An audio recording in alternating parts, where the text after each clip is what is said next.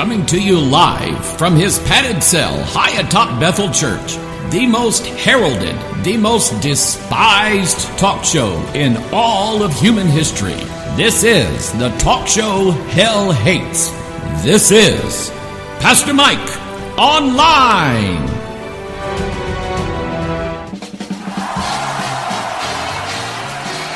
And here we are coming to you live from our top secret broadcasting bunker here at Area 52, which is right next to Area 51, although we don't want that known. We don't want the NSA, the CIA, or YouTube finding out where we are in case they want to shut our program down, which is, I mean, that's been done before. Uh, there is a guy I follow on uh, YouTube he deals with um, realistic UFO alien type subjects. Uh, he's not prone, as far as what I can see, to National Enquirer type stuff. Uh, it, it's uh, Secure Team 10. Anyway, they shut his YouTube channel down. Well, no, they didn't shut it down. They demonetized every one of his videos, and he's been doing this as his living for about the past seven years. And somehow, mysteriously, they just said, We're done. And um, now it took a, I mean, he put a call out. A lot of people uh, wrote in to YouTube or they tweeted different things and so on. And so YouTube restored that. But the, the reasoning that YouTube gave was, to me, was just silly. Um, it's similar to what YouTube did to me a few years ago. They shut my whole YouTube channel down, took it offline. And it was it was stupid why they did it. It was it was there was no reasoning. And never got it was like there was a complaint that it was like you know provocative like racially provocative or something. I don't remember the word they used but like i was inciting you know world war three and you know race riots. And and i wrote them and i said no way. So they put it back. But no apology no explanation whatsoever and I figured somebody, you know, somebody hyped up some sort of complaint to YouTube, and they said, "Oh, we're going to shut this guy down." And then when I complained to him, "Oh, we didn't. It was it was a mistake. We didn't mean to do that." Anyway, I got a lot to talk about today. You guys, I have had people all day yesterday uh, send me uh, a couple of related stories about UFOs, and I'm going to be dealing with that momentarily. However, there is something else that has caught my eye, and I'm going to pop that up here on the screen. Uno momento, por favor. Pardon my French. And uh, th- there's, th- you know, there's a lot of things going on in this world. Um, and if you know the Bible, you believe the Bible, and you're not um, you you already don't have your maps drawn out of how everything's going to happen you know first it's going to be this pre-trib rapture and then there's going to be this and then it's going to be this and if you already don't have the maps drawn um, then you're open to what's happening in this world. But some people have already shut all the doors and they said, "Nope, we've already got it figured out. Uh, that we're just no, you know, need to pay attention to all that stuff because that's not going to happen until after the rapture, so we don't have to worry about it." I'm looking at stuff now that is going to take place before, not after. Before. Now you may you may say I'm not listening to Hoggard again. I, all it. I had a, a person write me an email and they said, you know, we sat down we listened to somebody talk about you know the pre-trib rapture, and we're just going, how come they're not giving any scriptures? Why they're they not quoting scripture for this? Why are they not saying, you know, the Bible says this? And so, yeah, same question I asked. And again, I don't mean to offend good brethren in the Lord. And some of them friends of mine may not be after a day, but no, no, we're friends.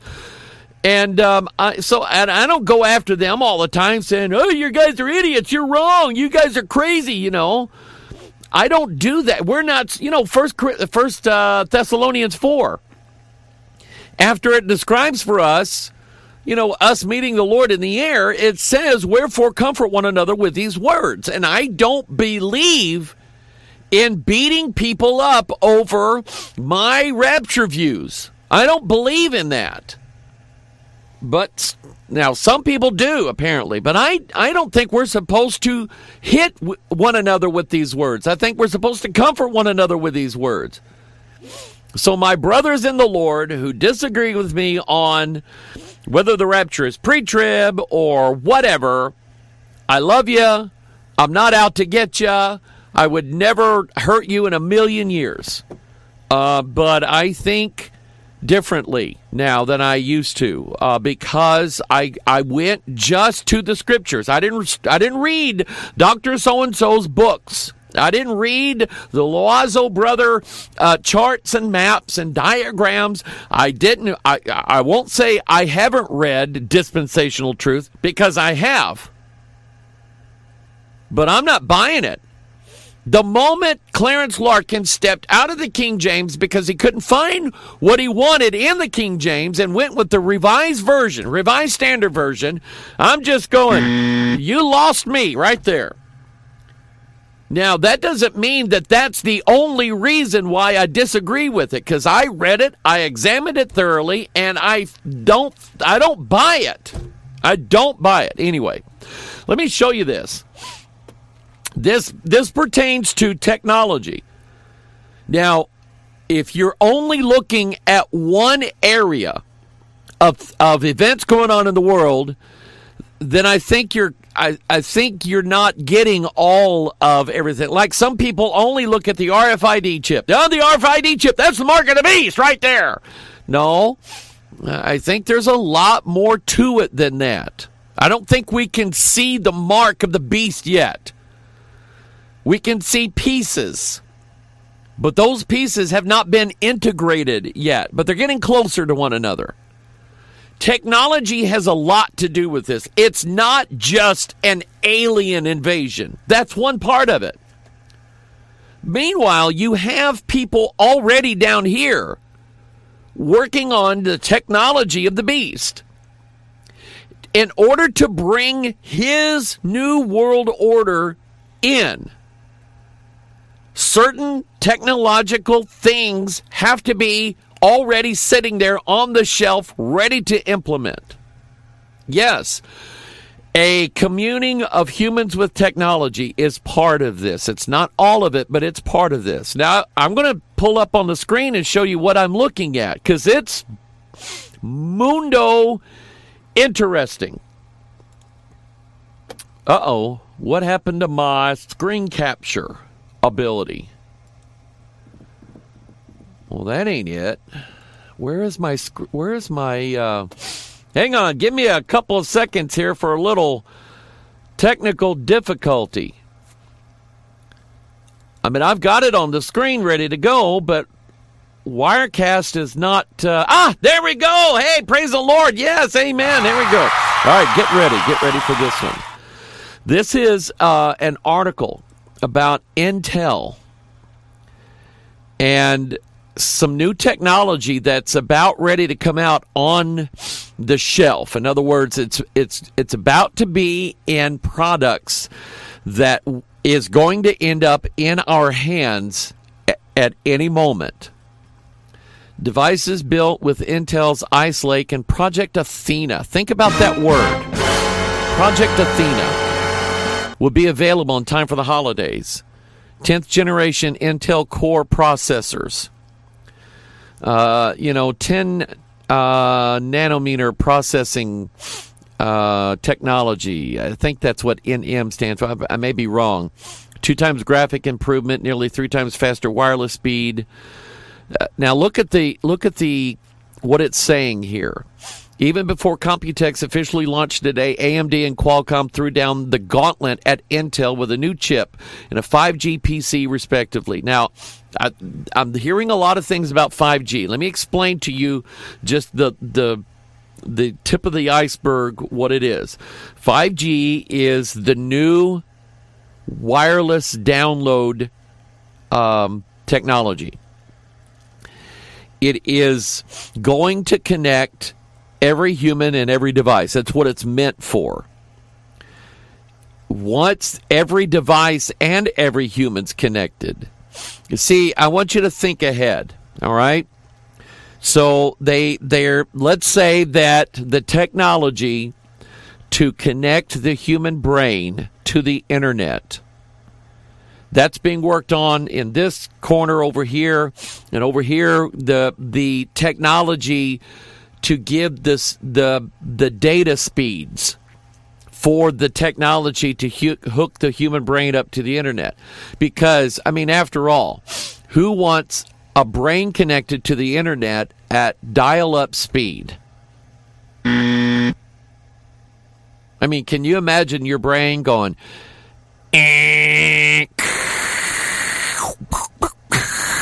you remember how the old modem sounded, right? And then who wants to be waiting for you know, a 20 word text document to download. You know, taking five minutes to get one page downloaded. Who wants that, right? So, that's dial up, that's 3G technology. We're now, you know, most devices now are 4G, and we're going, eh, download's not bad. You can watch a YouTube video, you can watch Netflix, or you whatever, all right? 5G is going to change everything. And I don't say those words just because, you know, it sounds big. 5G is going to change everything. If you think technology is okay now, wait. Now, people are going, you know, 5G is going to give us all cancer. It's blowing people's brains up. And then, you know, we need to get that stopped. Go ahead and write to your congressman. Go ahead and complain and expose 5G for what it is. You are not going to stop this. It's going to happen. And the 5G is is you know if the guys over here are working on brain internet devices to connect a human brain with the internet, 5G and probably 6G when it comes is going to be the technology that gives it the speeds and the bandwidth. Speed is one thing, but having being able, you know, it's like if you're the only one connected to wireless internet at your house, then you, you know, the sky's the limit, right? But then when everybody walks in the door, all of their tablets and all of their phones are connecting to the Wi-Fi, and they're all getting downloads. They're all getting updates on apps, and they're all uploading the pictures to the cloud, and they're all all this and all that. Well, then it chokes it down. Why? Because so many packets can go in. That's what happens when your computer sends information to the internet. It does not send a stream; it sends it in packets. It let's say you're watching Netflix a movie is going to be downloaded to your device, all right? It doesn't just stream it like, you know, television waves back in the day or radio waves. You know, it doesn't just stream it like this. It divides it up into little packets and it'll send, you know, 100 megabytes all at once, then another 100 megabytes, and then another 100 megabytes. And what it's doing is sending you the movie in chunks. Okay? And you're phone or your tablet or your computer is taking these chunks and laying them down so that you can watch the whole movie. So let's say it takes to send all these packets down, let's say it takes eight minutes to send an entire movie down. All right, but it's sending it down in little pieces. Well, everybody's everybody's home now. You got six or eight people in the family, and they're all connected, and they're all battling over chunk space because while chunks are being sent from dad's phone and chunks are being sent from mom's tablet, you know, some of the chunks are going from dad's phone and some of the chunks are coming in from mom's tablet. But th- then when the three kids start wanting their chunks from the internet, they're not all going to go at the same time. Okay, when you get water from a hose, you can't get all of the water all at once. That's 4G. 5G then is not only provide the speed but the width.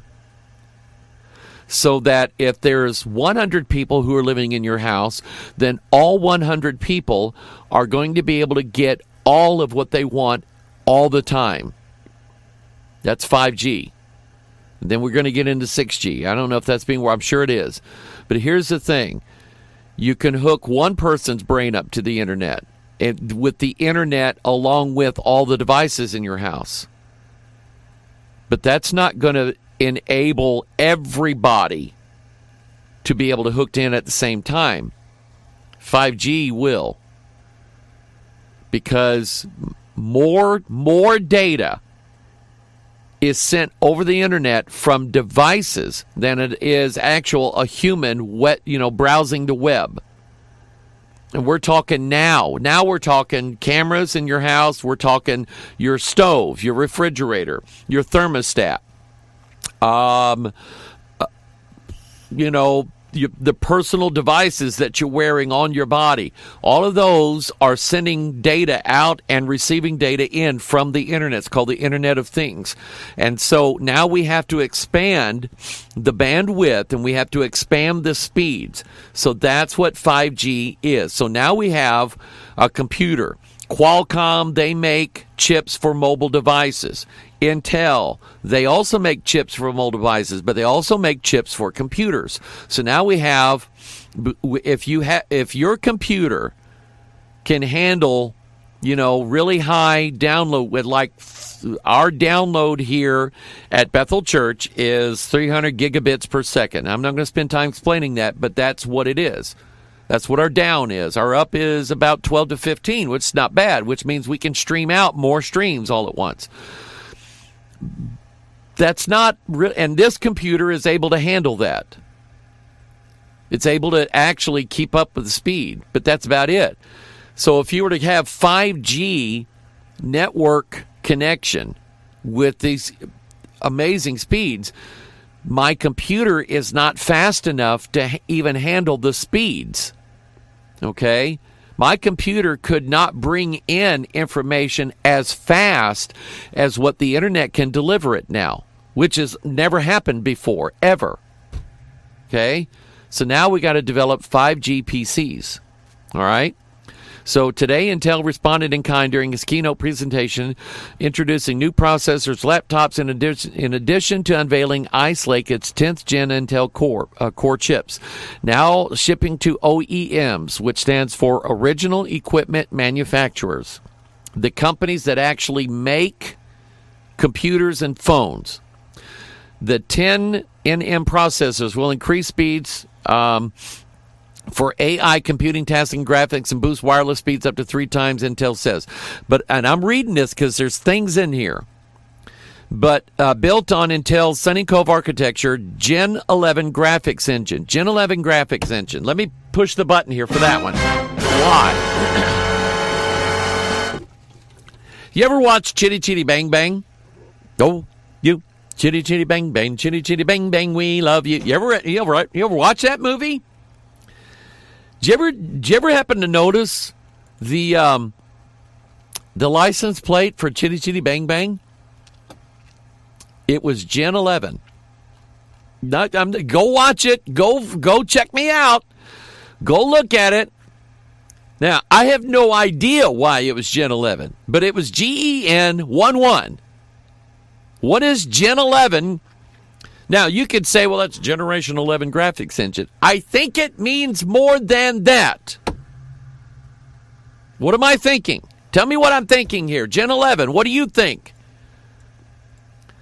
Let's open up a can of King James on this, shall we? Gen 11, verse 1 And the whole earth was of one language and one speech. That's why I pushed the button because that was how it was back then, but that's not how it is now. The whole earth isn't of one language and one speech, but it's about to be. The whole earth was of one language and one speech. And what were they able to do with that one language and that one speech? They were able to say, as a united people, think about what is here. They said, Go to, let us make brick and burn them throughly. And they had brick for stone and slime they had for mortar. And they said, Go to, let us build us a city and a tower, whose top may reach unto heaven, and let us make us a name, lest we be scattered abroad upon the face of the whole earth. So let's do a count. They said one to another, Go to, which was the very, like one of the first basic instructions I ever learned programming basic computers back in the 80s. So when you wrote an instruction to the computer, you had a list of things you wanted the computer to do. And let's say it was waiting on an input. You were going to type in something from the keyboard. So let's say if you typed in your name, Mike. So if I typed in my name, the next line on the code would be if A string equals Mike, then go to line 110 or whatever. Go to meant if something happened, then go to a different line of the program and execute those instructions. Go to, go to, let us make brick and burn them throughly. How many words do we have here? We have 10 words. And they said, Go to, let us build us a city and its tower, whose top may reach unto heaven. Let us make a name, lest we be scattered abroad upon the face of the whole earth. Now we have 36 words. Add them up. 46. Go to. So, so that's what they did, or they started it. So we have 46 words, 46 chromosomes. Technology mingled with human beings. Gen 11 is about man no longer being a part of just the earth. Man ascribes to be in the heavens. Now, for all my flat earth people, I'm not, the NASA isn't the one who came up with that idea. If you say it's impossible, you're wrong. God said it would happen. Um, though they dig into hell, then shall mine hand take them, and though they climb up to heaven, thence will I bring them down. That's what God said they would. He said, if they climb to heaven. Now, He didn't say, if they climb to heaven, they'll find out that that's impossible. He never, that's one thing God never said. That's Amos 9. Go to Obadiah, chapter 1.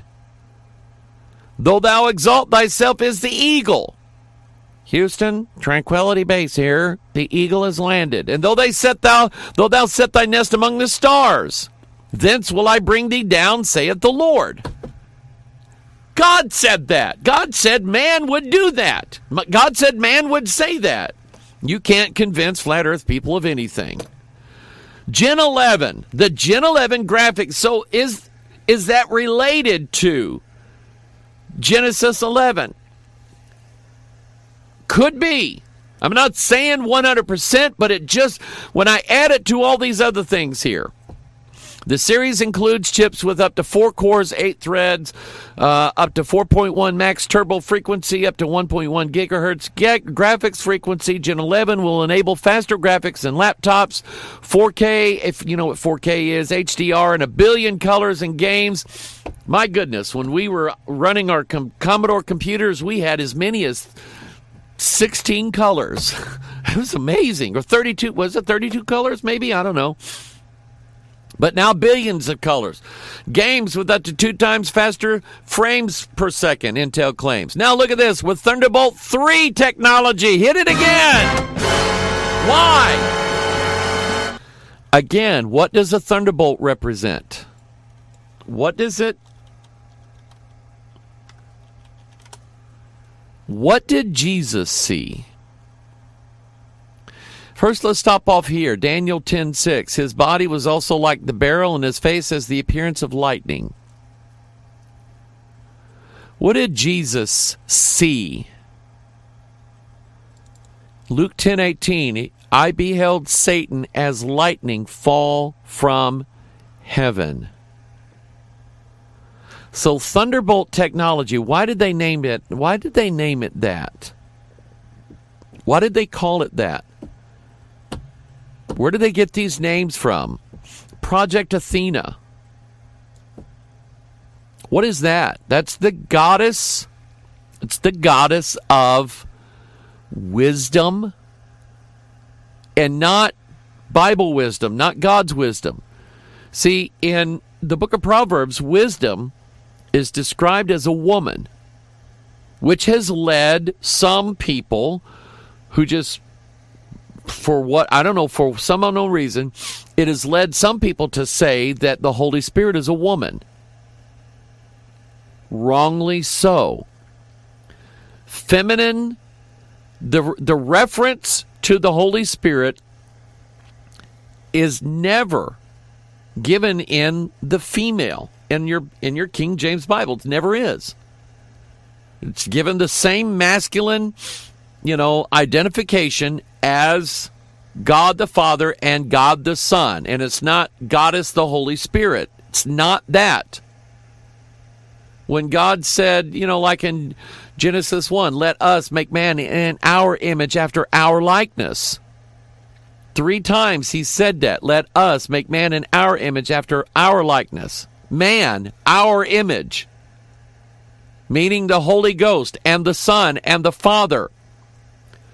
Masculine.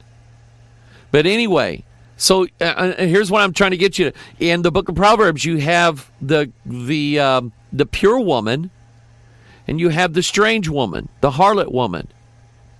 So the pure woman would be well, Jerusalem above, which is free, which is the mother of us all. Where does where does our Bible come from? It comes from heaven. All right. So uh, who's the church? A female, a woman. So think of things like that. But then you have the the strange woman, the harlot.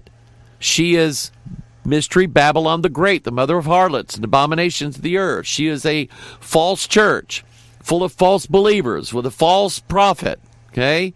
Everything false. Uh, so instead of it being biblical wisdom, it's occult wisdom.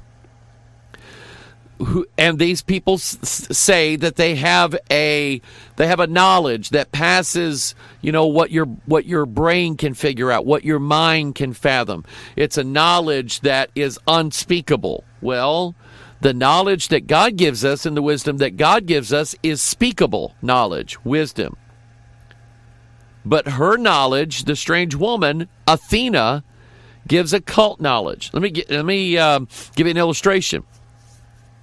In the temple of Apollo, Apollo was the god of prophecy. The temple of Apollo was ruled over by women. There was a female priestess, the um, the oracle. It, by the way, the uh, the temple of Apollo was at Delphi. Delphi is a computer company. Oracle is a computer company. So you have the the Oracle at Delphi, which was a female priestess.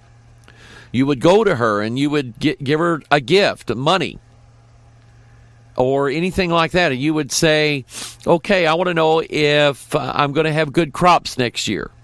Should I hire more? You know, should I buy more slaves or whatever?" So you would go with your large, you know, bag of money and then the priestess would go to the oracle. And the oracle was, you know, this hidden chamber with these Vestal virgins in it. These women were there for life. And then you would the priestess would ask the god Apollo this prophetic question then the answer would come down in the form of the oracles these women speaking in an unknown tongue. And nobody knew the interpretation of that tongue except, guess who? The high priestess. Okay? And you know what? Depending on the gift, depending on the gift, it would either be good news or it would be bad news. You know, if the gift was nothing, if the gift was, uh, you know, here is here is a one year coupon to the Cheese of the Month Club. Enjoy that. Okay. The the answer would come. The priest would priestess would come back and say, uh, "You're you're, you're going to starve to death next year." Okay, you're not getting nothing because I didn't get anything. But if your if your gift was large, Well, the priestess is not going to come back with doom and gloom. Oh my goodness, the amount of the amount of crops you're going to have next year is is equal to this gift that you've given us. I mean, that's what they would do. But it was this all secretive. And besides, the guy couldn't argue. He didn't understand what those girls were saying. It was unknown, unfathomable, unspeakable language. Sound familiar? So that's that's what Athena and by the her uh, symbol is an owl. Athena's symbol was an owl. That's why the owl is supposed to be oh this wise owl. You know, they go to the owl and say, "Mr. Owl, how many licks does it take to get to the Tootsie Roll Center? And let's find out. A one, a two, a three, a three. Anyway, Project Athena, Gen 11. What else did we find out here? Project Athena, Gen 11. Oh, Thunder, a Thunderbolt, Thunderbolt. And then what else is in here? Snapdragon. The Dragon's involved here. 5G laptop. Return to the stage with Intel to showcase the ultra lightweight Yoga. Oh my goodness, I missed that one. Look at that one. Yoga. What is that? Yoga is yoga means yoke. Let's do this. That's what yoga means. The word yoga means yoke. No, not yolk like a yolk of an egg. That was stupid. It means this Be ye not unequally yoked together with unbelievers. For what fellowship hath righteousness with unrighteousness? And what communion hath light with darkness? And what concord hath Christ with Belial? Belial is Satan, Lucifer, the dragon, the devil, uh, Bel or Baal. Christ, there is no concord. That's I mean that's why Satan did what he did when Jesus had fasted 40 days. Try to get him into a concord. Not an AMC concord, a concord agreement, a document, a contract. Here, Jesus, see all these kingdoms. Bow to me, worship me, I'll give them all to you. You shall not tempt the name. You shall not tempt the Lord thy God. No, it was. Um, uh, you shall have no. Anyway, you know what he said. But anyway, Satan's like, okay, jump off this cliff, and you know, th- then the angels come down and pick you up. Then you shall not tempt the Lord your God. Three times he was tempted to be drawn into an agreement with Satan a concord, a contract. And Jesus said, Absolutely not. I'm not doing it. Um, what part hath he that believeth with an infidel? That's somebody who don't believe. What part do we have with them that don't believe? Nothing. What agreement at the temple of God with idols? None. The answer to all of these, zero. So, but it starts out with unequally yoked together with unbelievers. Yoke. And in and in um, yoga, it wasn't. Now, let me explain a little bit about Hindu theology. Number one, there's 330 million gods. These, of course, these 330 million gods are the 33 percent, one third of the angels that are with the dragon on his side fighting the war in heaven. That's where those 330 million gods came from. And those gods are gods of this and gods of that and gods of chickens and gods of feathers and gods of dust and I mean there's I mean it's just an endless supply of gods that you have to worship that you have to try to appease. But the idea is that you need to you need to connect with God. So you you went to Connection Church or the Connect Bible Study. You you read the Connect Sunday School literature. See how that stuff is moving in? You read Marilyn Ferguson's Aquarian Aquarian conspiracy. where she she was a new ager and she's writing about what what they're doing. Uh, what are we up to these days? Well, we've infiltrated, you know, we've infiltrated government, we've infiltrated uh, financial institutions, we've infiltrated big business, we have infiltrated um, forms of higher education. We've infiltrated forms of lower education. We've infiltrated universities. We have infiltrated seminaries and we've infiltrated large denominations and small denominations and we've infiltrated pulpits all over the world. It's what she was saying. She was basically saying that we're here and you're not getting going to get rid of us. We're going to, we are going to bring in a new age. Just going to be a matter of time, but we're going to do it. And here's how we're doing it. And there was a lot of New Agers that were angry with her for writing this book. And it's like, you know, it's they were afraid that it would slow the advance of the New Age movement down. Never fazed them. It's advanced and has not stopped all of these years, even though Ferguson basically exposed it all.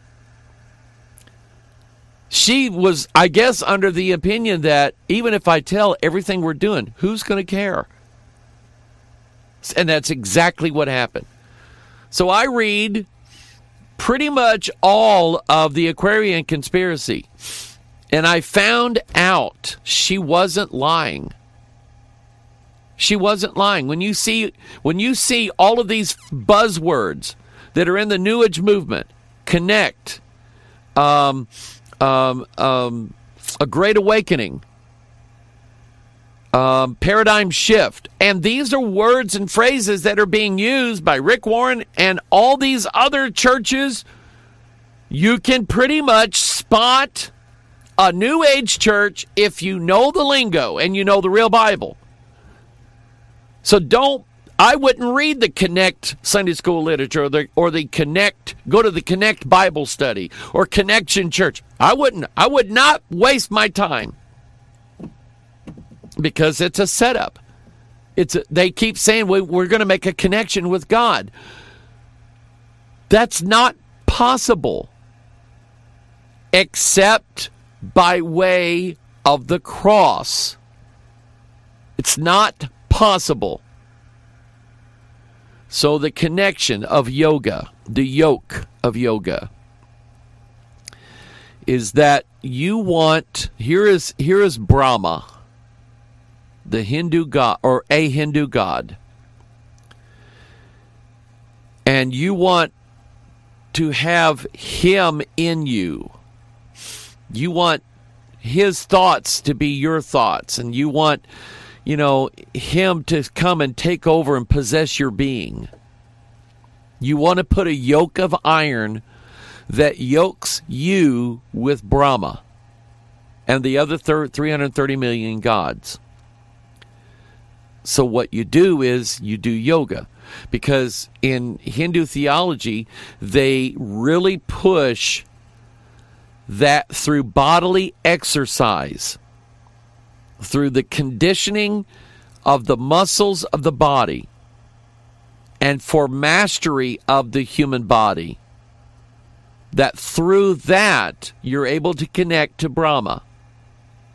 So, will you see more yoga classes being done in churches and not less. Absolutely, you will. You're also going to see meditative practices brought in that's not necessarily yoga. Anything except preaching the King James Bible, anything but that is what you're going to see. But that's what yoga. That's why you have a yoga laptop built on Project Athena with a Snapdragon um, processor with Thunderbolt 3 technology and Gen 11 technology, graphics engine. What? Oh, here we go. Yesterday, AMD revealed the 12 core Ryzen 9 3900X. Now, it's a long word, but what is Ryzen? Or maybe it's risen. Think about it. It's not Christ risen, right? It's not him. Who would it be? Christ is already already risen. He's already risen. What rises? Well, dough with yeast in it. Bum, bum, bum. But really, it's a it's sort of a play on the word Zen. What is Zen? It's a sort of a form of Buddhism. Buddha is their god. He is an ascended master now. And it has to do with meditation, emptying the mind out to where once you have emptied, and to them, thoughts get in the way between you and God. Thinking does. Thinking is a very poor, you know, if you think about Bible verses, or if you, you know, I'm going to say it, if you think Bible, well, that's bad. Thinking, thinking Bible and thinking about Bible verses is bad according to these people. It's not good, you know, because then, then your thoughts get in the way. And people like Rick Warren promoted this years ago. How do I unplug from this crazy world we live in with all these thoughts that happen? And thoughts are bad, thoughts are terrible, thoughts are negative. So what you do is you you go into this meditative, you use this prayer language, this prayer practice where you empty your mind of everything and you just chant a verse of scripture over it, but don't think about the verse. No, no, no. Don't do what Paul said. Think on these things. Don't think on these things. Unthink on these things. The absence of thinking, the absence of thought. Empty your mind to where there's no thinking whatsoever. And then God will talk to you. You'll hear a whisper coming out of your inner being, a whispering voice. Only place in the whole Bible whispering.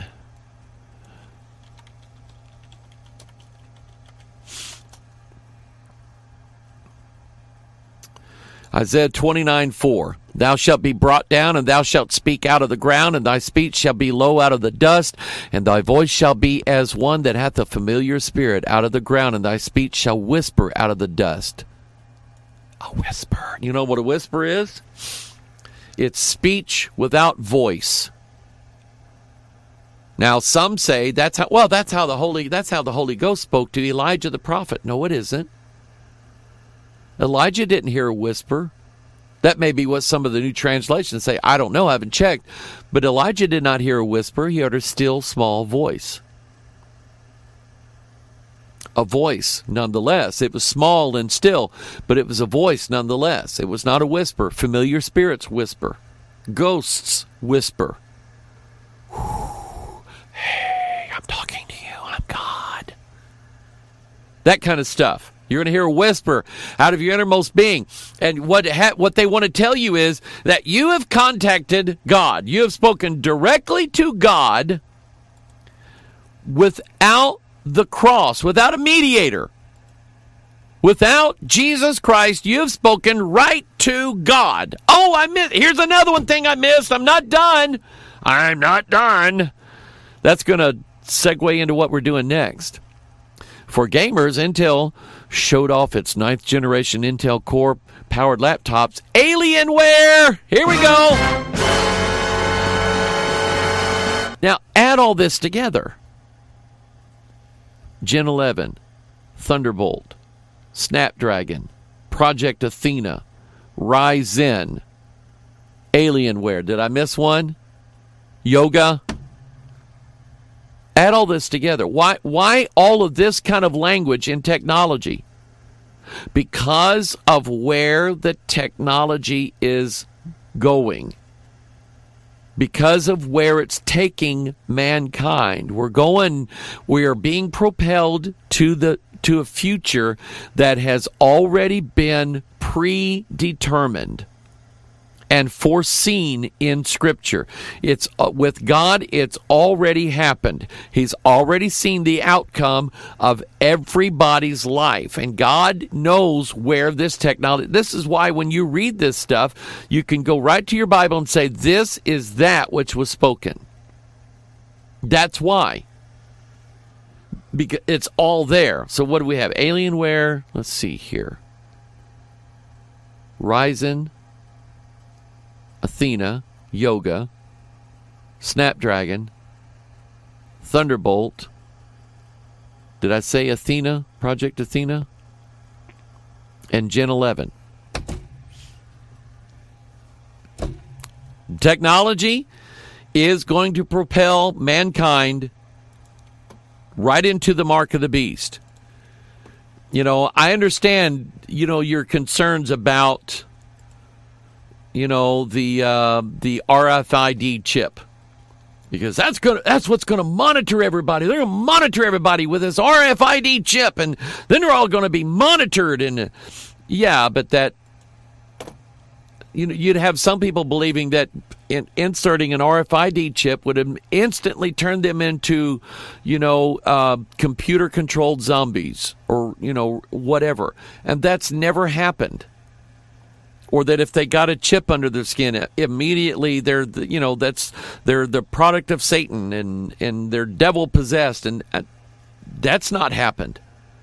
But I, you know, I understand RFID chip monitoring. I get that. But the RFID chip, the way it exists now, is not the mark of the beast. It is a predecessor. And I don't again, I don't think we can actually see what it is. I don't think it I don't think we're there yet. I think we're headed there. I think the clues are there in technology. I'll I'll give you this. Here's what really got me going about an RFID chip was when they first came out. They were called Digital Angel. Think about the term. And that there was going to be a connection between technology and the human soul. That was said back in 1999, 2000, somewhere around in there. So, yeah, I mean, I, made a big deal about this several years ago. Digital Angel, connecting the human soul to technology. Well, it didn't really do that. It was thought of that that was where it was headed, but it didn't really do that. I mean, there's been people had, I mean, think about it. A pacemaker is an electronic device. And I know people who have pace, pacemakers who go to our church. They're not zombies of the beast. They're not devil possessed. They're still alive because my dad had a pacemaker. Didn't turn him into the Antichrist or anything like it. And I, no, I didn't want to get into that. You know, people made a big deal about the health care bill that, and you know, by March, by March 2013, everybody's going to have to have the RFID chip because that was written in the health care bill. Uh, that was six years ago. Where is it? Where is it that everybody now is registered with their mark of the beast? That never happened. That's six years ago. Everybody's forgotten about. All the videos are still up on that, but everybody's forgotten about it. And people got mad at me because I didn't make big noise about it. I'm glad I didn't. I'm glad I did not make big noise about the health care bill date of March 2013 for when everybody's going to have to get the mark of the beast. Because then I would have to come out and say, uh, I made a big noise about it and it didn't happen. Sorry. I am making big noise about this. And I appreciate everybody who's helping me watch what's going on. I took a day off yesterday. It was Memorial Day. I took a day off. Uh, me and Sweetie Pie and my daughter went to visit this Mennonite community about three hours away, and I love going to their shops. I love talking to them, and it's just a good day. Uh, but I got text messages, I got emails from people saying, Pastor Mike, have you seen this article? And there's a couple of them out. But I'm telling you, when I say get, you know, my wife, bless her heart, she doesn't sit around and read Bigfoot books and UFO books and ghost books and cryptid creature books and all this, you know, and she says, I'm just not, I don't know, some of that stuff just don't sound right to me. You know what? I don't, I love her being skeptical. I love that because that helps anchor me. If I'm going to say something, I'm going to have to try to convince my wife. Now, my does my wife believe the Bible? Absolutely, she believes every word of it. But I have to. It God's allowed me to go way out there. She's more anchored at home. So if I go way out there and I come back and I say, "Honey, UFOs are real," I'm going to have to I'm going to have to be able to prove it. I mentioned to her last night before we went to bed. I said, I've had probably half a dozen people send me. There's a new article out today that these pilots everywhere have been in contact with UFOs. She went, hmm. That's a big thing for her. So I'm telling you today what everybody's so appreciate everybody helping me watch out. So let me read this article. Navy pilots describe encounters with UFOs. This is New York Times. New York Times does not is not the National Enquirer. They're the ones who broke the story several years ago when Harry Reid, uh, who believes in UFOs, uh, was allowed allocate $22 million to the Pentagon, and he told them, This is how you're going to spend it. You're going to spend it studying UFOs. So they hired Lou, Lou Elizondo, uh, former Navy SEAL. Uh, the guy's got credentials out his nose, military credentials. Okay, the guy is a fighting soldier for the United States of America and a patriot. But they hired him to go out and ask all these pilots, all these Navy captains, all these Marines, all these people, people who are monitoring um, our military bases, our nuclear bases, and ask them about what they saw. So the, the New York Times broke the story, but they didn't get leaked information. This was information that was re- officially released by the Pentagon. So the article says U.S. Navy has been reporting UFOs, suspected aircrafts encountered during flights that they can't recognize or explain. The New York Times has collected some of their stories, including that of Lieutenant Ryan Graves, an FA 18 Super Hornet pilot. Graves has been with the Navy for 10 years, but in 2014 and 15, he saw something he could not explain. The Times described the object seen by Graves and other pilots as having, quote, no visible engine or infrared exhaust plumes, able to reach, quote, 30,000 feet and hypersonic speeds, and at least one of them which spun like a top moving against the wind. It's what they called the gimbal. Graves said these objects, which appeared between summer 2014 March 2015, would be out there all day.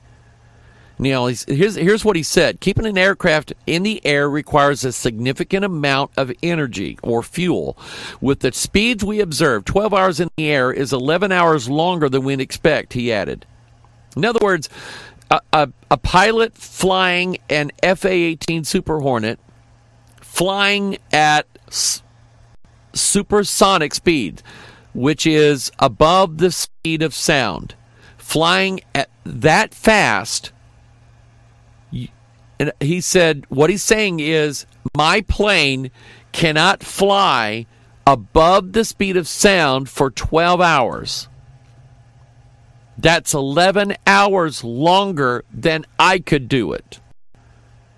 This is so he's saying here they are they're just hanging there in air for 12 hours. And they did this for days on end. They'd go out there and find them every day. And we're only talking about five years ago, period. Graves and other pilots told the Times that they began noticing strange objects after their decades old radar system upgraded. The pilots initially thought that they were false radar tracks. People have seen strange stuff in military air code for aircraft for decades, Graves told the Times. We're doing this very complex mission to go from 30,000 feet diving down. It would be a pretty big deal to have something up there. Another pilot, Lieutenant Danny Accoin, uh, maneuvered below one of the objects. He told the Times he was close enough to where he should have been able to see it, but could not. He couldn't see it, but his radar was picking it up. That's why he knew it was there. A few days later, the object reemerged, and this time a training missile locked onto it automatically because there was an object in front of him. Uh, his missile targeting system immediately locked onto it. It was a training missile, so it had no actual warhead. So Accoin said his infrared camera locked on it too. Now, article goes on. I knew I had it. I knew it was not a false hit, he told the Times, but still, I could not pick it up visually.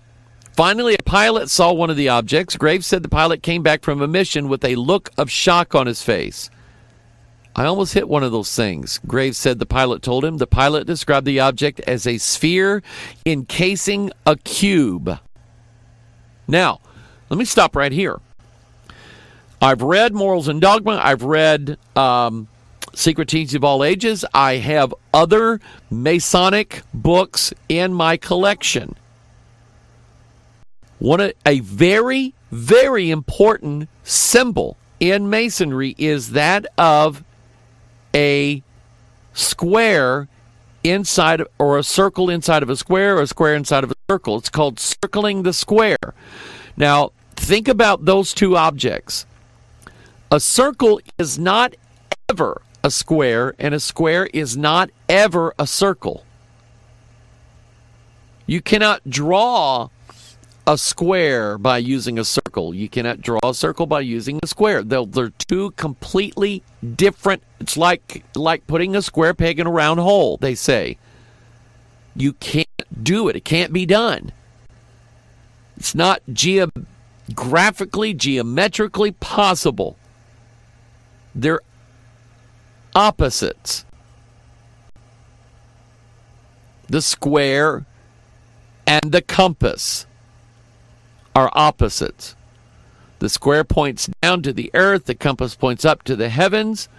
So Albert Pike would describe it like this The compass draws circles, which gives us the, the circle of the sun's movement in the sky or the globe of the um, of the heavens because and and um, Pike said because the ancients believed that the earth was a flat square plane, then the square, the Mason square, would be used to draw squares. So he said the compass represents the heavens, the square represents the earth. And the two are joined together. You circled the square. Um, Thomas Jefferson's home, Monticello, Monticello, however you pronounce it, was basically because Thomas uh, uh, or Jefferson believed in Masonic ideas. His home was an attempt to square the circle. Okay, I mean that's what that's what it was. So in Mas- in Masonry, a circle and a square combined together represent the fourth kingdom. They shall mingle themselves with the seed of men, or the heavens joined with the earth. So when I see this, a sphere casing a cube, seen by this pilot, it was like this this cube, and the you know the, kind of gives you the idea of this see-through sphere, see-through globe surrounding this cube. The cube being, let's say, the ship, the sphere around it may be some sort of, uh, you know, energy field surrounding it or whatever. That's just a guess. But anyway, footage from these flights showed objects moving in ways no human could survive, such as acceleration, acceleration to hypersonic speed and then suddenly stopping. Understand that when your car goes 65 miles an hour, it doesn't go from 0 to 65 in the moment in the twinkling of an eye. It doesn't do that. You it would kill you. It would you know the human body speed doesn't kill the human body. Acceleration at high speeds does or deceleration does going one direction and then instantly going another direction will kill you. Our bodies cannot handle that type of force because the human when a human body stops when it's been going at a high speed I mean it pulls the heart loose from all the blood uh, vessels and the you know the aorta and the whatever it pulls it loose our bodies can't handle that but that's what that was doing. The pilots made no statement as to whether they believe the objects were alien.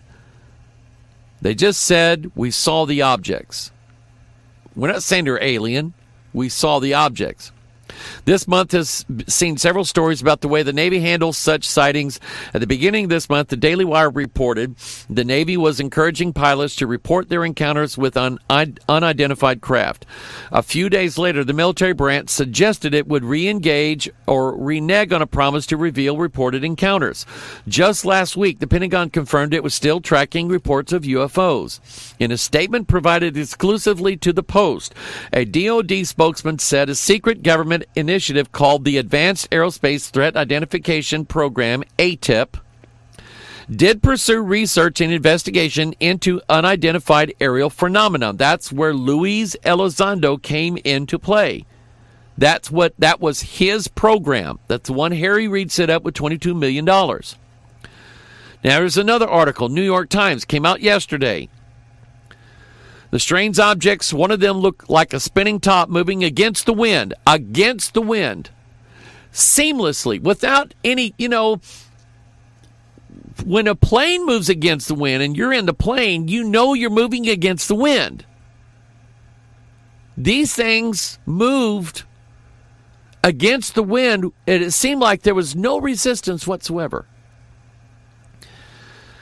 Um, appeared almost daily. Listen to this story. The strange objects appeared almost daily from the summer of 2014 to March 2015. How many months is that? High in the skies over the East Coast, Navy pilots reported to their superiors that the objects had no visible engine or infrared exhaust plumes, but that they could reach 30,000 feet at hypersonic speeds. I want you to understand this article, what they just told you. The New York Times, not the National Enquirer, the New York Times just told you that every day for, let's say, nine months, there were UFOs in the sky staying there every day for months. That if if if the Russians or the Chinese sent out fighter ships every day and approached the coast of the United States of America for nine months straight, we would have been at war already. No doubt about it. If the if the Chinese army or the Chinese Air Force would have sent out I don't know if they fly MiGs or what, whatever they fly, if they would have sent out fighter jets that approached the east coast of the United States of America every day for nine months, we would have been at war. We would have said, uh, we don't know what you're up to, but we want you to stop. We're warning you to stop. They still didn't stop. We're coming, and our guys going out to meet them every day. There, we would have been a war. Somebody would have got shot. We would have started a war. Nuclear bombs would have gone off already. These things would be out there all day, said Lieutenant Ryan Graves, an FAA Super Hornet pilot. This is Ryan, by the way, who has been with the Navy for 10 years. He reported his sightings to the Pentagon and Congress. I, w- I want you to grasp this now. For those of you who believe that all UFOs are the product of the, I keep using the National Enquirer. Why? Because they're known for not always telling the truth. And especially, they're the ones who keep putting Bat Boy on the front cover, right? And you know, UFOs, you know, have you know, I I have a UFO baby, you know, said Marilyn Monroe or you know Barbara Bush. Barbara Bush quote, "I had a UFO baby." Stuff like that, right? That nobody believes. Well, no, we'll say nobody believes. But this unbelievable stories that are probably not true anyway, but they don't mind running it because it sells magazines. But we're not talking about that. We're talking about the U- the New York Times is telling you, and I want you to hear this. The New York Times is telling you that Congress has been informed that known ships from an unknown source has approached the east coast of the United States of America every day for nine months. Congress has now been informed. So, what's been done about it? I think it would be silly to say that Congress said, You're drunk, get out of here. They didn't say that. Congress has not told the Pentagon, we're pulling all your funding. If you're just going to go out chasing little gray men, then we're pulling your funding. That didn't happen either. So understand the enormity of what's happening right now. Public policy of the United States government has now been forever altered. Whereas it has always been the policy of the United States of America, the government of the United States of America, the Pentagon of the United States of America, Joint Chiefs of Staff of the United States of America, the President of the United States of America, and Congress of the United States of America, that officially we don't believe in UFOs. That's the official stance of the United States government since 1947, since Roswell. Since, well, let me say this since the day after Roswell, because the day of Roswell, it was the United States Army who told everybody we have an alien crash ship. We have a flying saucer crashed out outside Roswell, New Mexico. Then the next day said, wait, we didn't catch it. We didn't catch a UFO. Was, what, made you think that? You did. Well, we, it was a mistake. It was a weather balloon, and they're all and they're all weather balloons. Do you hear me? We know where your children live. They're all weather balloons.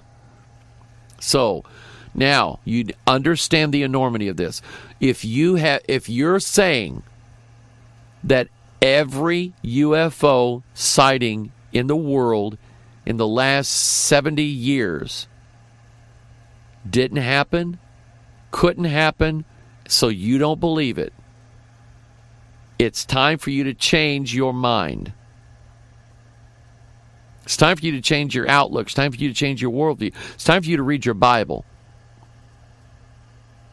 because it is now the official stance of the United States government that UFOs are real and we're in, we're investigating them.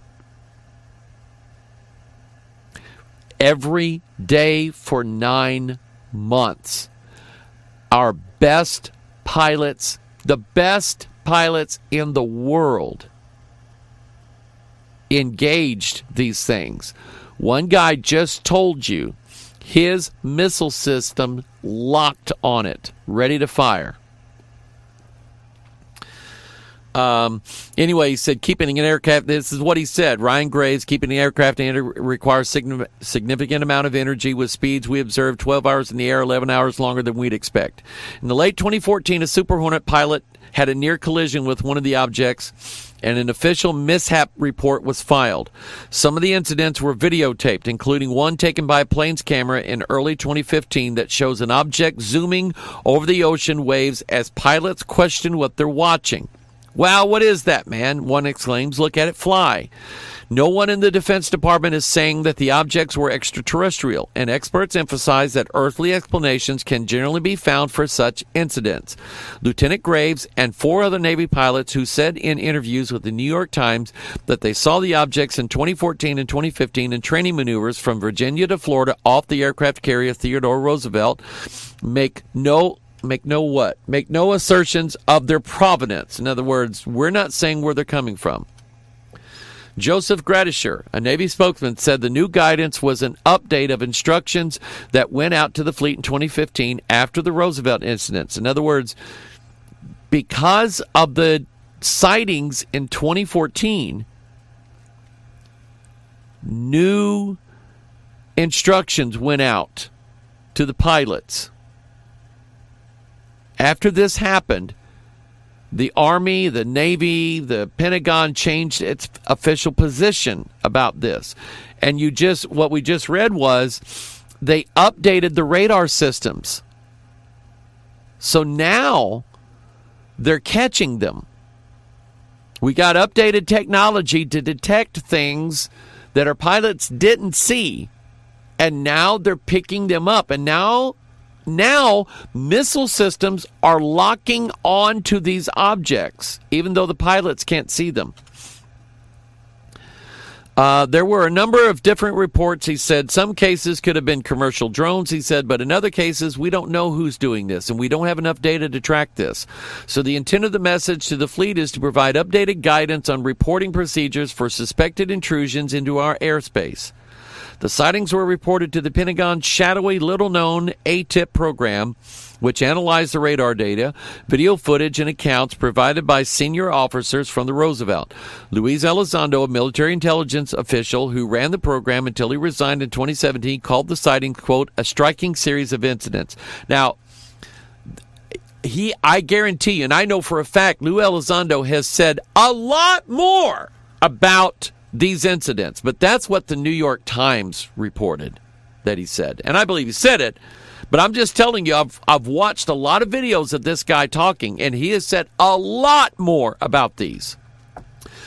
Uh, let's see here. Da, da, da, the Navy recently said it currently investigates military reports of UFOs, and Elizondo and other participants say the program, parts of it remain classified, has continued in other forms. The program has also studied video that shows a whitish oval object described as a giant tic tac about the size of a commercial plane encountered by two Navy fighter jets off the coast of San Diego in 2004.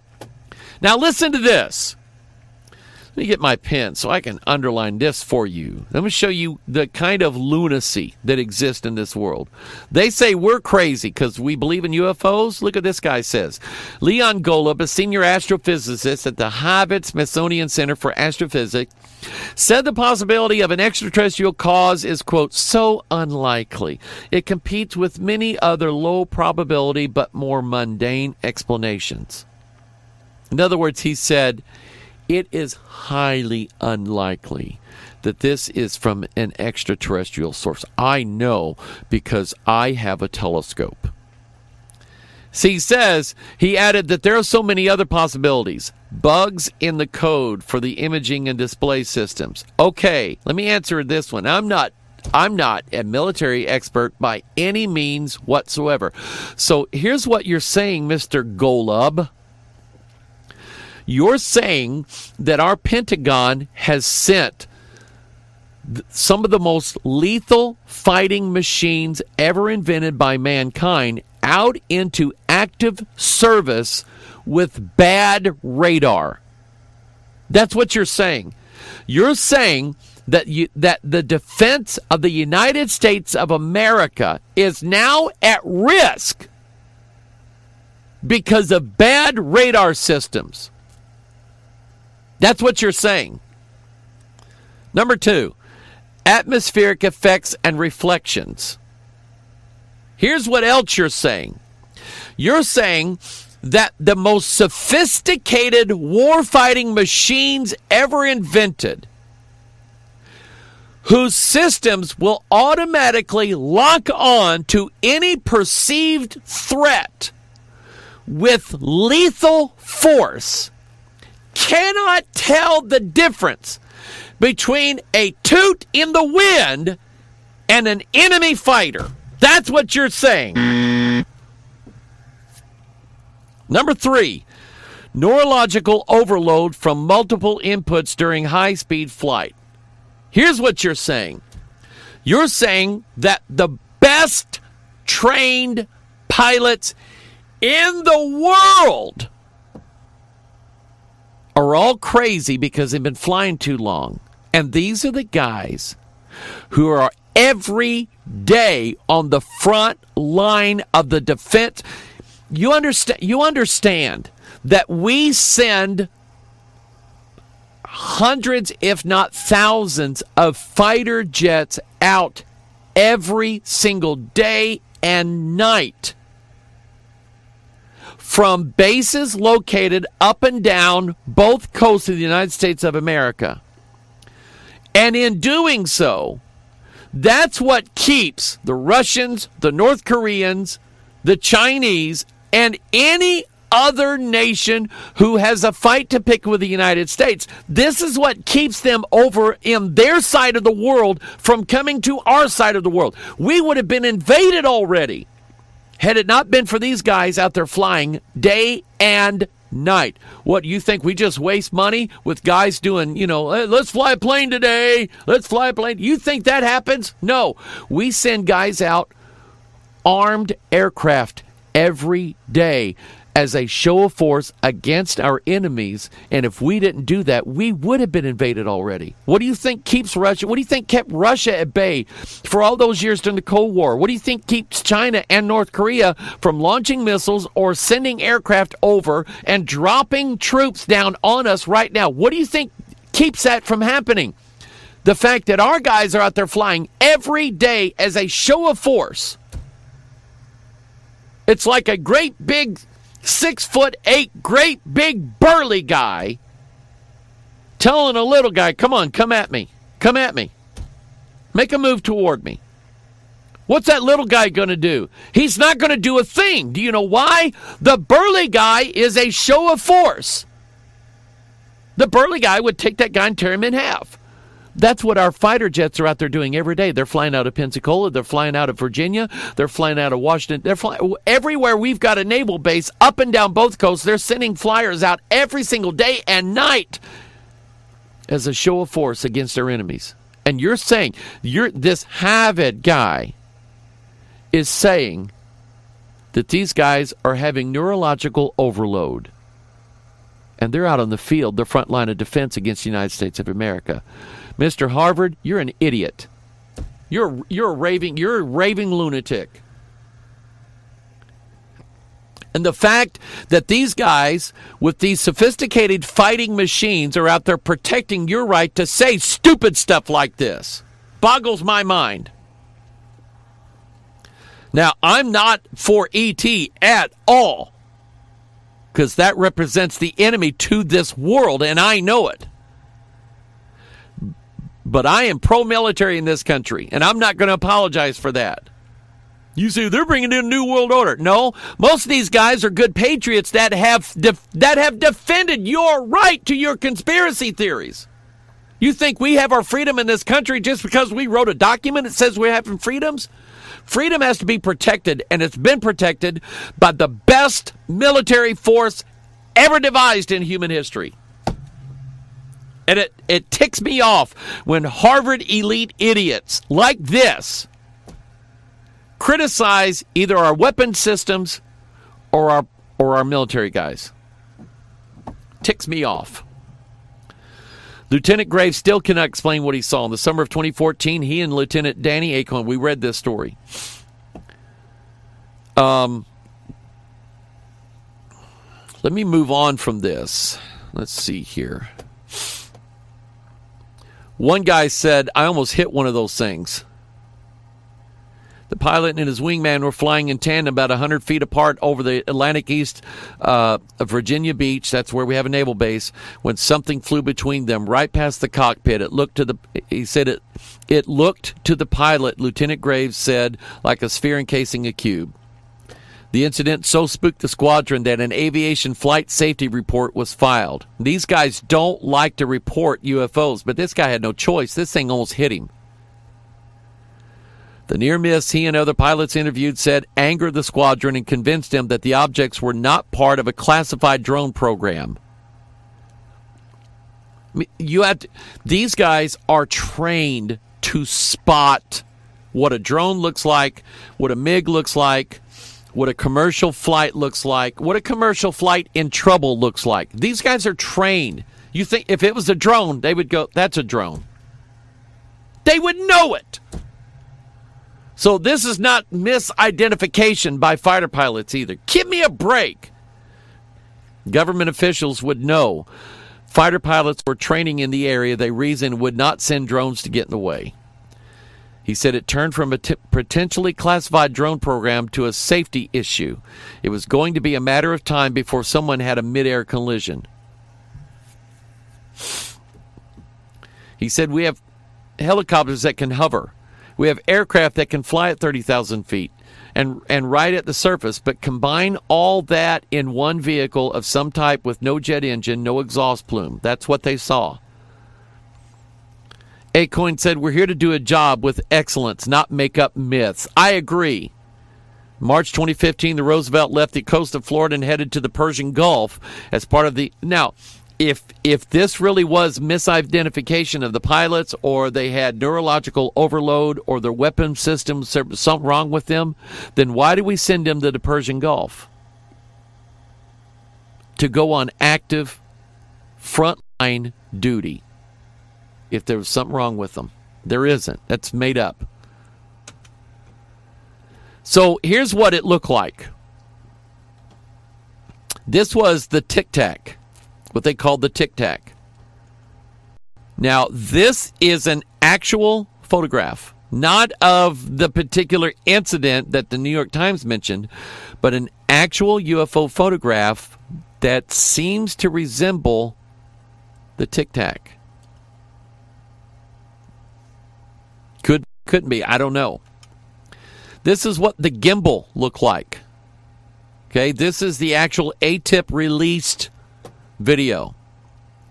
Now, this photograph is an actual photograph. An American naval submarine back in the early 70s had a surface contact. It went up to investigate and took this photograph. Not CGI picture, photograph, light going into a lens, leaving an imprint upon film. That's the picture it took. Okay? Actual event happened early, I'm going to say 1973. It could be wrong.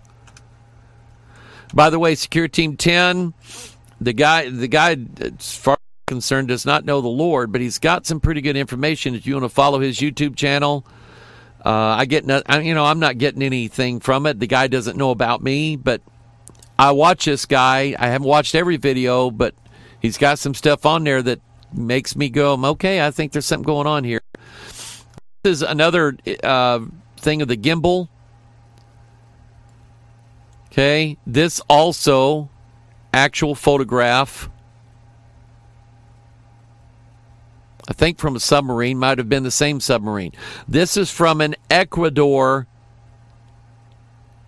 naval pilot taken several years ago. This was actually released by the government of Ecuador as this is a, a real official UFO flying over Ecuadorian airspace. And it was emitting, this is FLIR, this is a FLIR image, forward-looking infrared. And when it's hot, when it's hot, it shows up as white. And this UFO was emitting some sort of hot gas out of it or some sort of hot energy of some kind out of it. Have no idea what it was. Now, again, if your worldview does not allow for this, it's your worldview that is at fault. It's not the National Enquirer's fault. It's not my fault. It's not God's fault. It's not the Bible's fault. It's you, the problem is with how you see the world. Even as a Christian, you'd say, "Yeah, I believe in the devil and I believe in devils, but they're not. They don't show up. You can never see them, and they all have pitchforks and wearing red suits." Okay, because that's when you, the word devils. Boom, we get this you know image of deviled ham, you know, Underwood deviled ham, and the little devil that they had on the devil head can. That's what that's your image of it. But that's not. The Bible actually gives you a much different description of what evil angels actually look like. And I'm going to get into that. This is Kenneth Arnold, 1947, flying around Mount Rainier. And here's what he's doing around Mount Rainier. Kenneth Arnold was a fire equipment salesman. And apparently he was pretty good at it because he had his own plane. and he would go to like forestry service groups and sell firefighting equipment and fire equipment so that forestry service could put out fires. So he's flying back and at Mount Rainier a week before this event an airplane, a small airplane went down and it had like 10 Marines in it. And then it went missing and it, nobody knew where it was. So Arnold then on his way back, he's flying around Mount Rainier. He's doing a he's doing a recon. He's looking, he's helping to look for this downed aircraft. He's looking for signs, looking for the aircraft, or looking for smoke, or looking for debris, or looking for, you know, maybe a campfire set by these Marines showing you, hey, we're alive, you know, and th- and we're stranded out here. Come and help. So he's look, he's helping. And when he gets to Mount Rainier, he starts flying around. He sees these. And he said, here's what he actually said. He did not say, I saw flying saucers, because as of this date, the term flying saucers was never used. So he says, I saw these objects. See, he's pointing to this right here. This is what I saw. I saw these objects. And he said they were skipping across the sky like throwing saucers skipping across the top of water. Saucers. So then, Kenneth Arnold sees flying saucers. All right, that's where it came from. Incidentally, the downed plane that he was looking for was actually found, not by Arnold, but by somebody else. All 10 Marines were missing.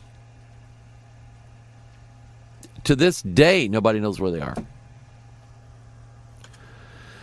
So on June 20, June 24th, nine unusual objects flying in the skies. He claimed to have seen UFOs on several other occasions and afterwards as well. He says they were half moon shaped, oval in front, convex in the rear, something like a pie plate that was cut in half with a sort of convex triangle in the rear, or simply saucer like or like a big flat disc. So that's when the newspapers coined the term flying sausage. Flying saucer, excuse me. Now, 1947.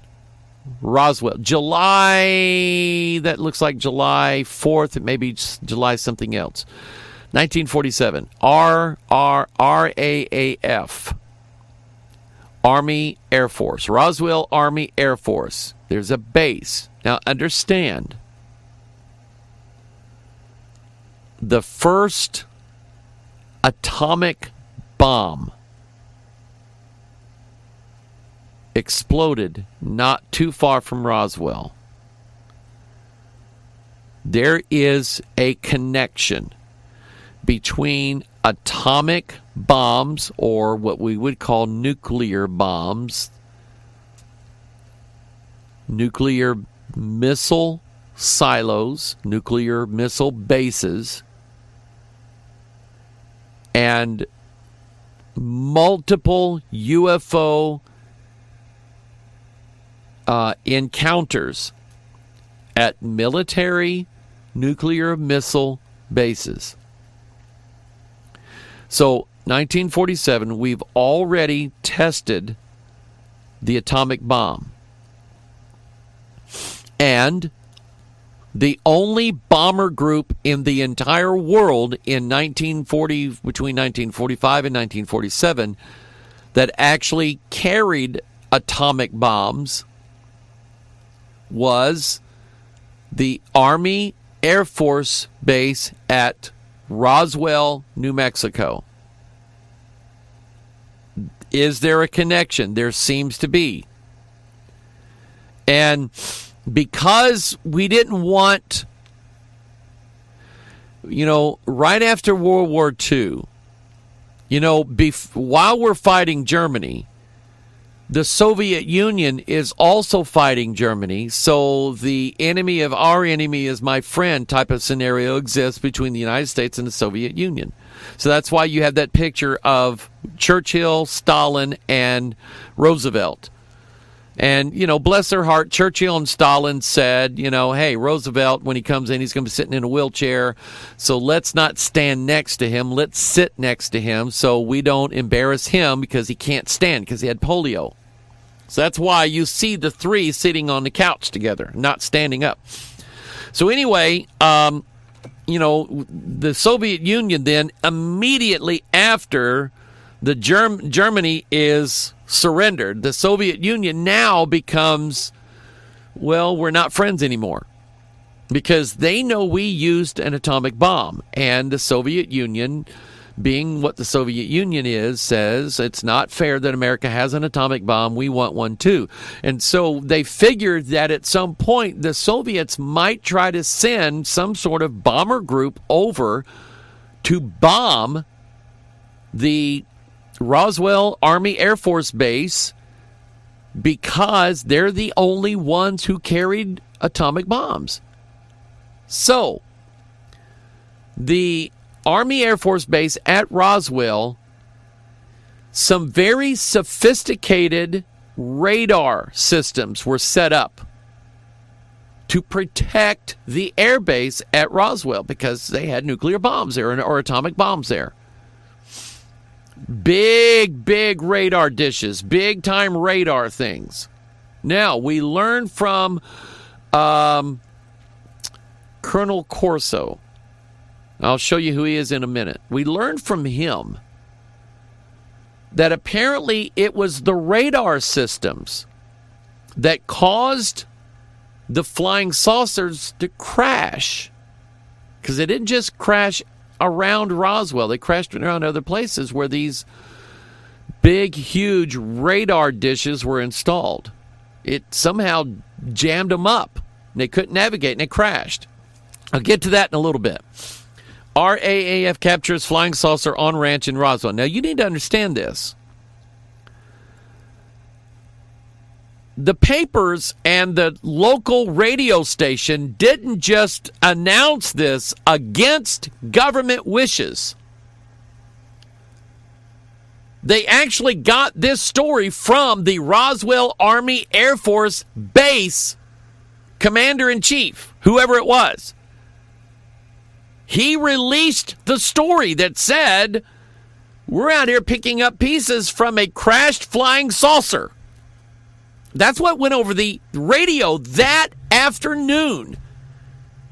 So it was admitted by the Roswell Army Air Force Base that they were in the process of recovering a crashed flying saucer outside of Roswell. Notice down here at the bottom, Roswellians have differing opinions on flying saucers. That was when Roswell was a sleepy little Air Force town and you could drive into Roswell, New Mexico, and not find a picture or a symbol of a UFO or an alien anywhere. Now, you can't drive to within 20 miles of Roswell, New Mexico without seeing the image of an alien or a UFO because it's taken over the town. I mean, that's why do, why would anybody, why would a tourist go to Roswell, New Mexico? That's why they go there now.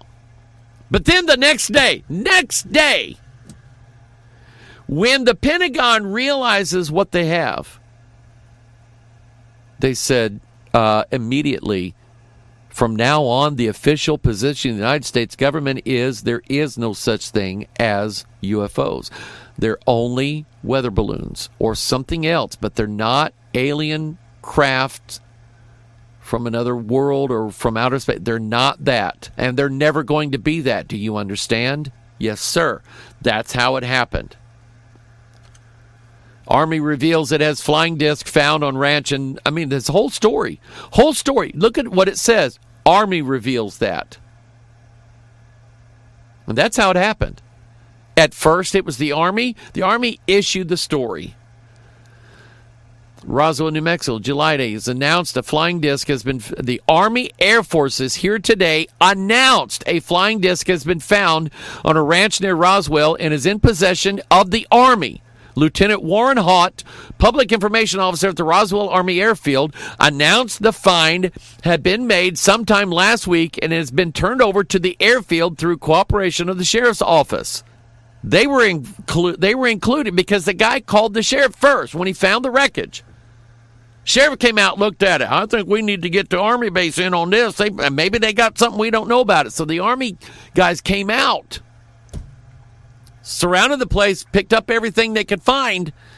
Then they released the story. Then when the I guess the higher brass and the Pentagon said, "You idiot! What? Well, you told them what?"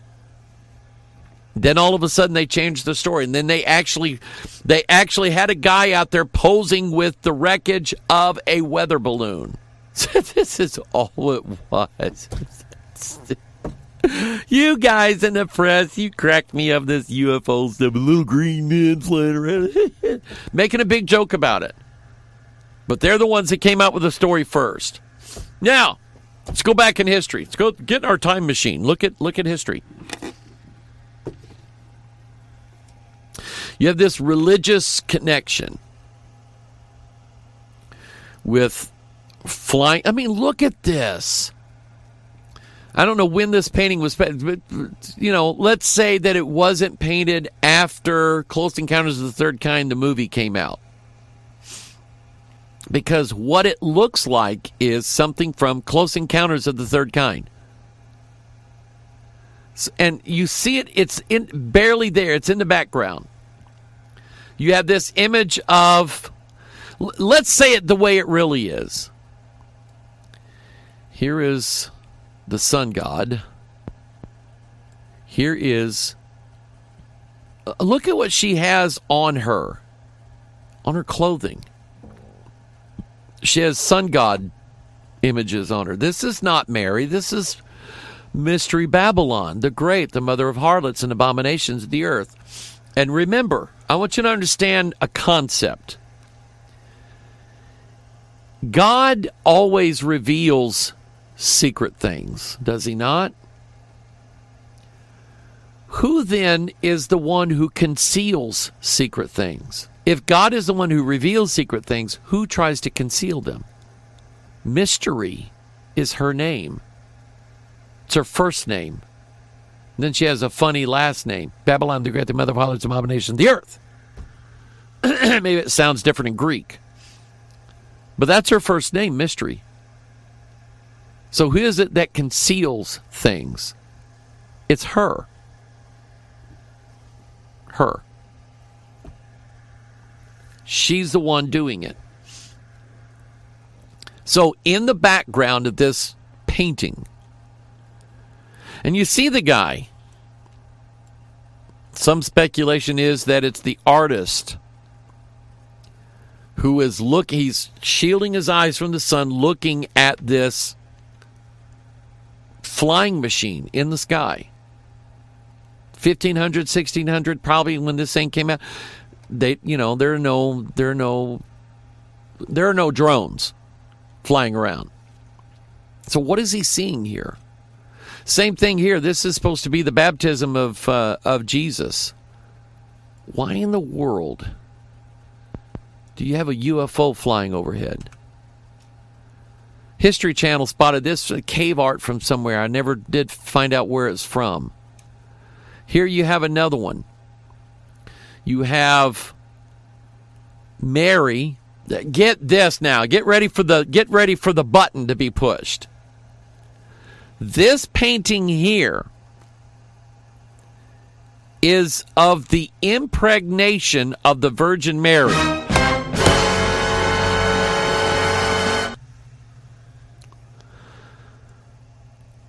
And that's supposedly the God that are you understand what you're seeing here sons of God and a daughter of men. Do you see it now? Sons of God, daughters of men, they shall mingle themselves with the seed of men. Is what you're seeing. You're seeing a corruption. And you know it's a corruption because you have the Pope here in this painting as well, or some sort of Dagon fish hat guy, right? Uh, the peacock.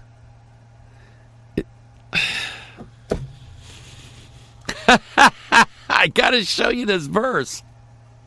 I got to show you this verse. What is a peacock's tail?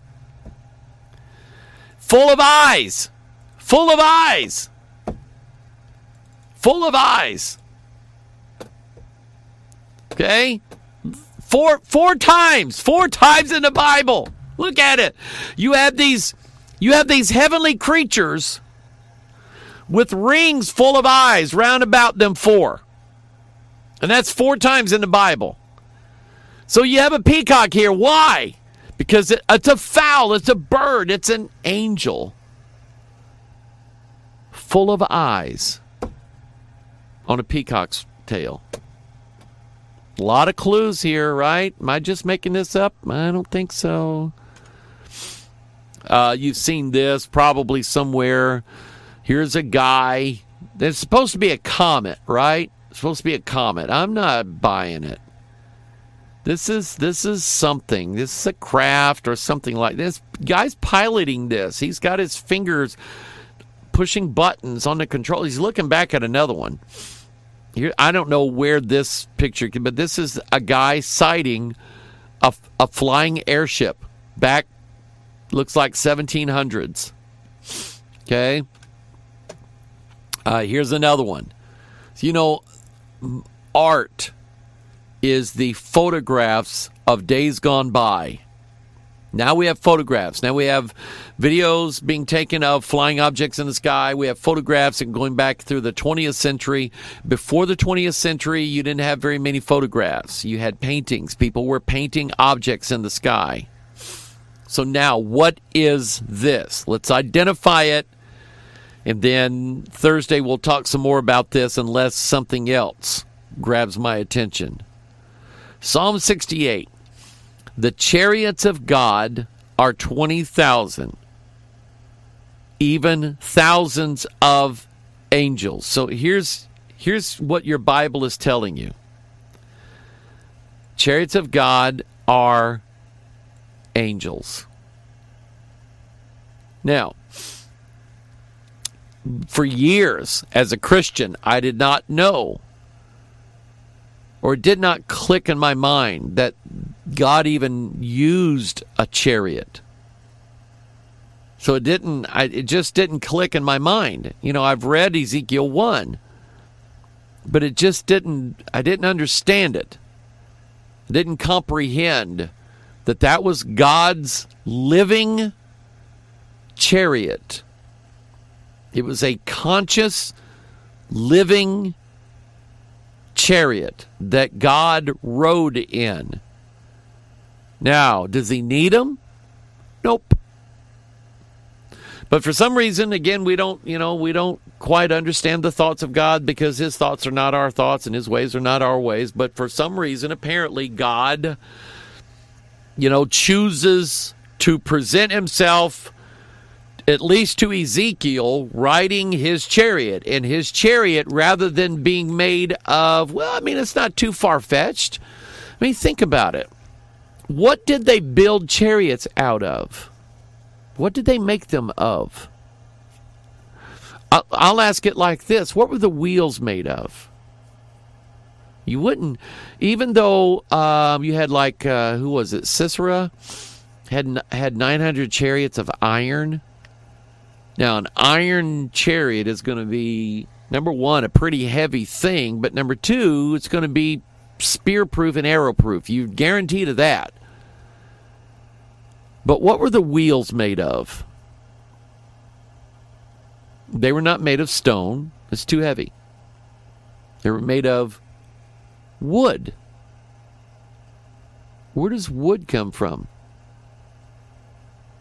DNA. now it clicks, doesn't it? Wood comes from DNA. Wood is a living biological entity. It was at one time alive, and the substance of that wheel, even though it was formed by the hands of man, its substance came from a seed, DNA, a living thing, is what it once was. They cut the tree down, cut out the the lumber for the for the wheels, put them into whatever machinery they had to to curve it, to bend it so that it wouldn't break. I've seen that process before you wet the wood down and you slowly just over time you apply pressure to it until it bends into the circle. But you don't just try to bend it all at once; you'll snap in half. But you gotta you gotta coax it into bending. That's what. But eventually, that wood came from DNA. It was a living entity. It was had living biology to it, and so think about it. Is it so far fetched then to understand that the chariot that God rode in? was its own living entity.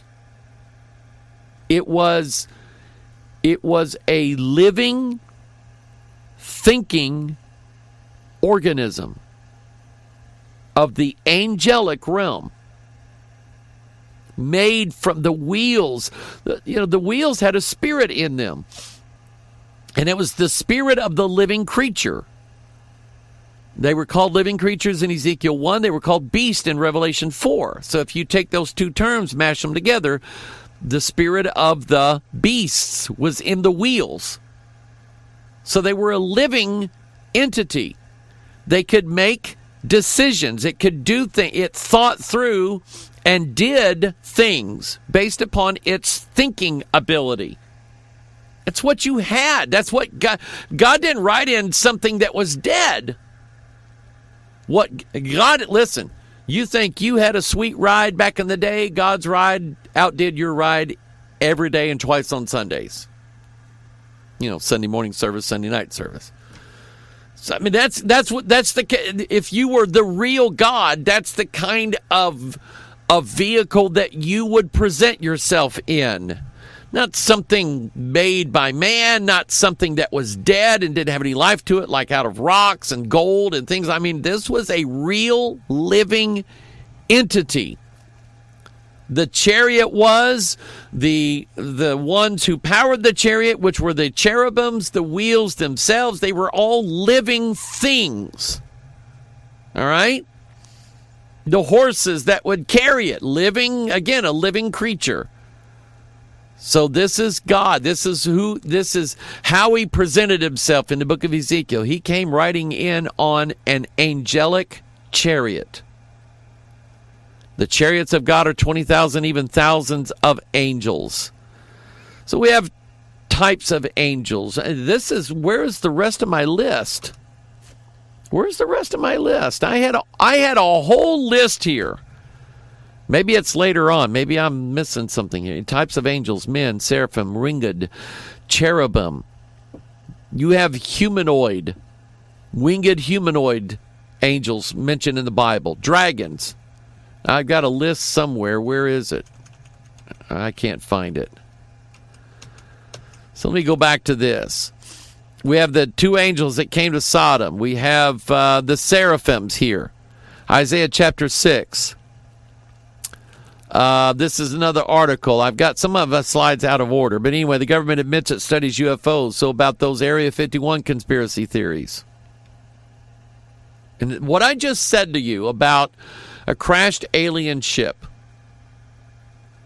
is it even within the scope of scriptures that that could have happened? All right, now we've established biblically you say, well, you need a, another um, another witness that God rides in a living chair. Well, we have Ezekiel one.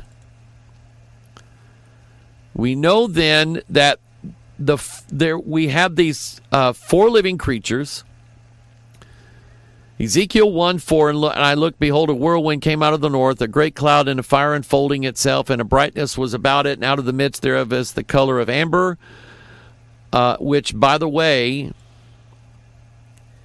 if you go to images.google.com and type in the phrase amber UFO orbs, get ready.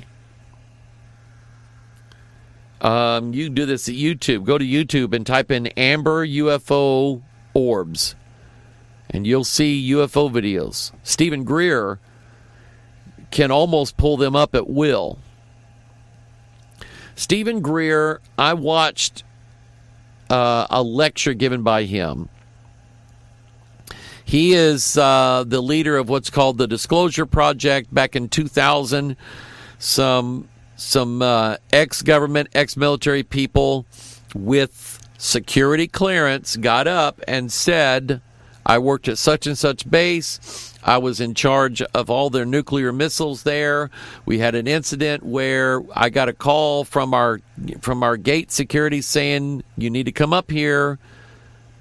So he, came, he finally went up there, and there were UFOs parked over the entrance to this military base that had nuclear missiles in it, and it shut down every missile on the base. And I mean, shut them down. That's not even possible. I mean, you can you imagine the security the security clearance you have to have to be able to shut down an entire missile base? Not one person, not a single person can do that. It takes a two man team at best to even make the decision to do that. But every missile on that base shut down while those UFOs were there. True. This guy said, "I will testify this before Congress." When you testify before Congress, you're under the penalties of perjury. If you lie to Congress, you go to jail for a long time. And these guys said, "I am ready to testify before Congress." But anyway, that's Steven Greer. He's the one that headed that up. Steven Greer, according to his own testimony, was contacted while he was in college by, I'll call them familiar spirits because that's essentially what they were.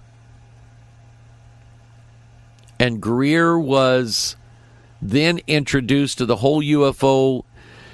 Greer says that he was he came in contact with the the ones who are bringing the UFOs to this earth.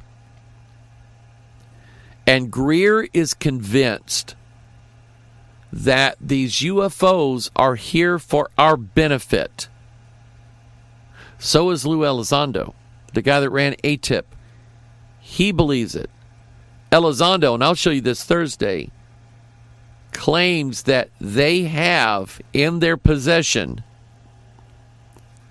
tangibles. What he means by that is tangible proof. He could say, Here, this is from a UFO. Here it is. It's in your hand now. This is from a UFO. Elizondo claims that that exists and that his team, he now works for Tom DeLonge, the Freemason rock star. And they have the tangibles. Now, there's a reason why these stories are coming out this week. I want you to understand that it's not just a random event. Those of you who sent me the story, there's a reason why they're coming out this week. It's because Elizondo is part of a six part series that's going to be on the History Channel this week. Imagine that. So it's there it's not really some new story that's coming out. This is all at an advanced. I'll give you a little picture and a big picture. The little picture is the History Channel wants a lot of publicity for this series because they want to make a lot of ad money. While you watch, if you watch this series, then you will generate a lot of ad revenue for the History Channel. So the History Channel wants a lot of press coverage of their UFO series coming out with Lou Elizondo. They they taped this series months ago. And it's been planned to release all of this information to the New York Times and to these other news outlets to generate interest in this History Channel series. That's the little that's not the big picture, that's the little picture. Here's the big picture. Let's get everybody used to the idea that there are unidentified flying objects. They're real. This is not make believe. It's a real thing. All right? Let's get everybody used to this. Let's get it mainstream. Let's get let's get the Harvard people used to it. Let's get the Bible scholars used to it. Let's get the religious leaders. Let's get the scientists. Let's get the atheists involved. Let's get let's get everybody who owns and runs and manages telescopes. Let's get the Hubble people involved. Let's get everybody on board. So, you know, we're we're, we're we are entering into a new age you know, you have from what is it, 1947 to this day. How many how many years is that? That's how many years the United States government official position is. There is no such thing as UFOs. There is no such thing as flying saucers or alien craft. Those don't exist. That's been the official position. I want you to understand how big this is. This is a paradigm shifting event we're dealing with where people's minds are going to be changed permanently. Okay, it's like 2000. It's like September 11, 2001. A paradigm shift happened. People all of a sudden now are saying we want safety over freedom in this country, and we have it now, supposedly. So now a new paradigm, a new shift in consciousness is being brought about because now we're entering into the age of knowledge that we're not alone in this universe and that we have been visited for thousands of years from some sort of race of people beyond planet Earth. That's going to be the new normal. And it's not going to all happen in a day. It's not. I mean, you're just now coming out as the government is saying okay, yeah, we've been studying these things. We don't just say no UFOs ever. We don't. Our pilots, they're not seeing these things. They're seeing swamp gas. They're not saying that anymore. They're saying yes, our pilots are seeing this, and we're investigating it right now. But that's as far as they got. But you got to understand how big this thing is. All right, that's the big picture. That's as Paul Harvey would say. That's the rest of the story. Good day. That's my best Paul Harvey. Anyway, there's a new Watchman out this week. If you haven't seen it, go see it. If you have not subscribed to my YouTube channel, go subscribe to it. This will be on there. You'll get notifications of everything that I do because everything that I do, you're the reason why I do it. Lord bless you. I love you, and we'll talk to you later.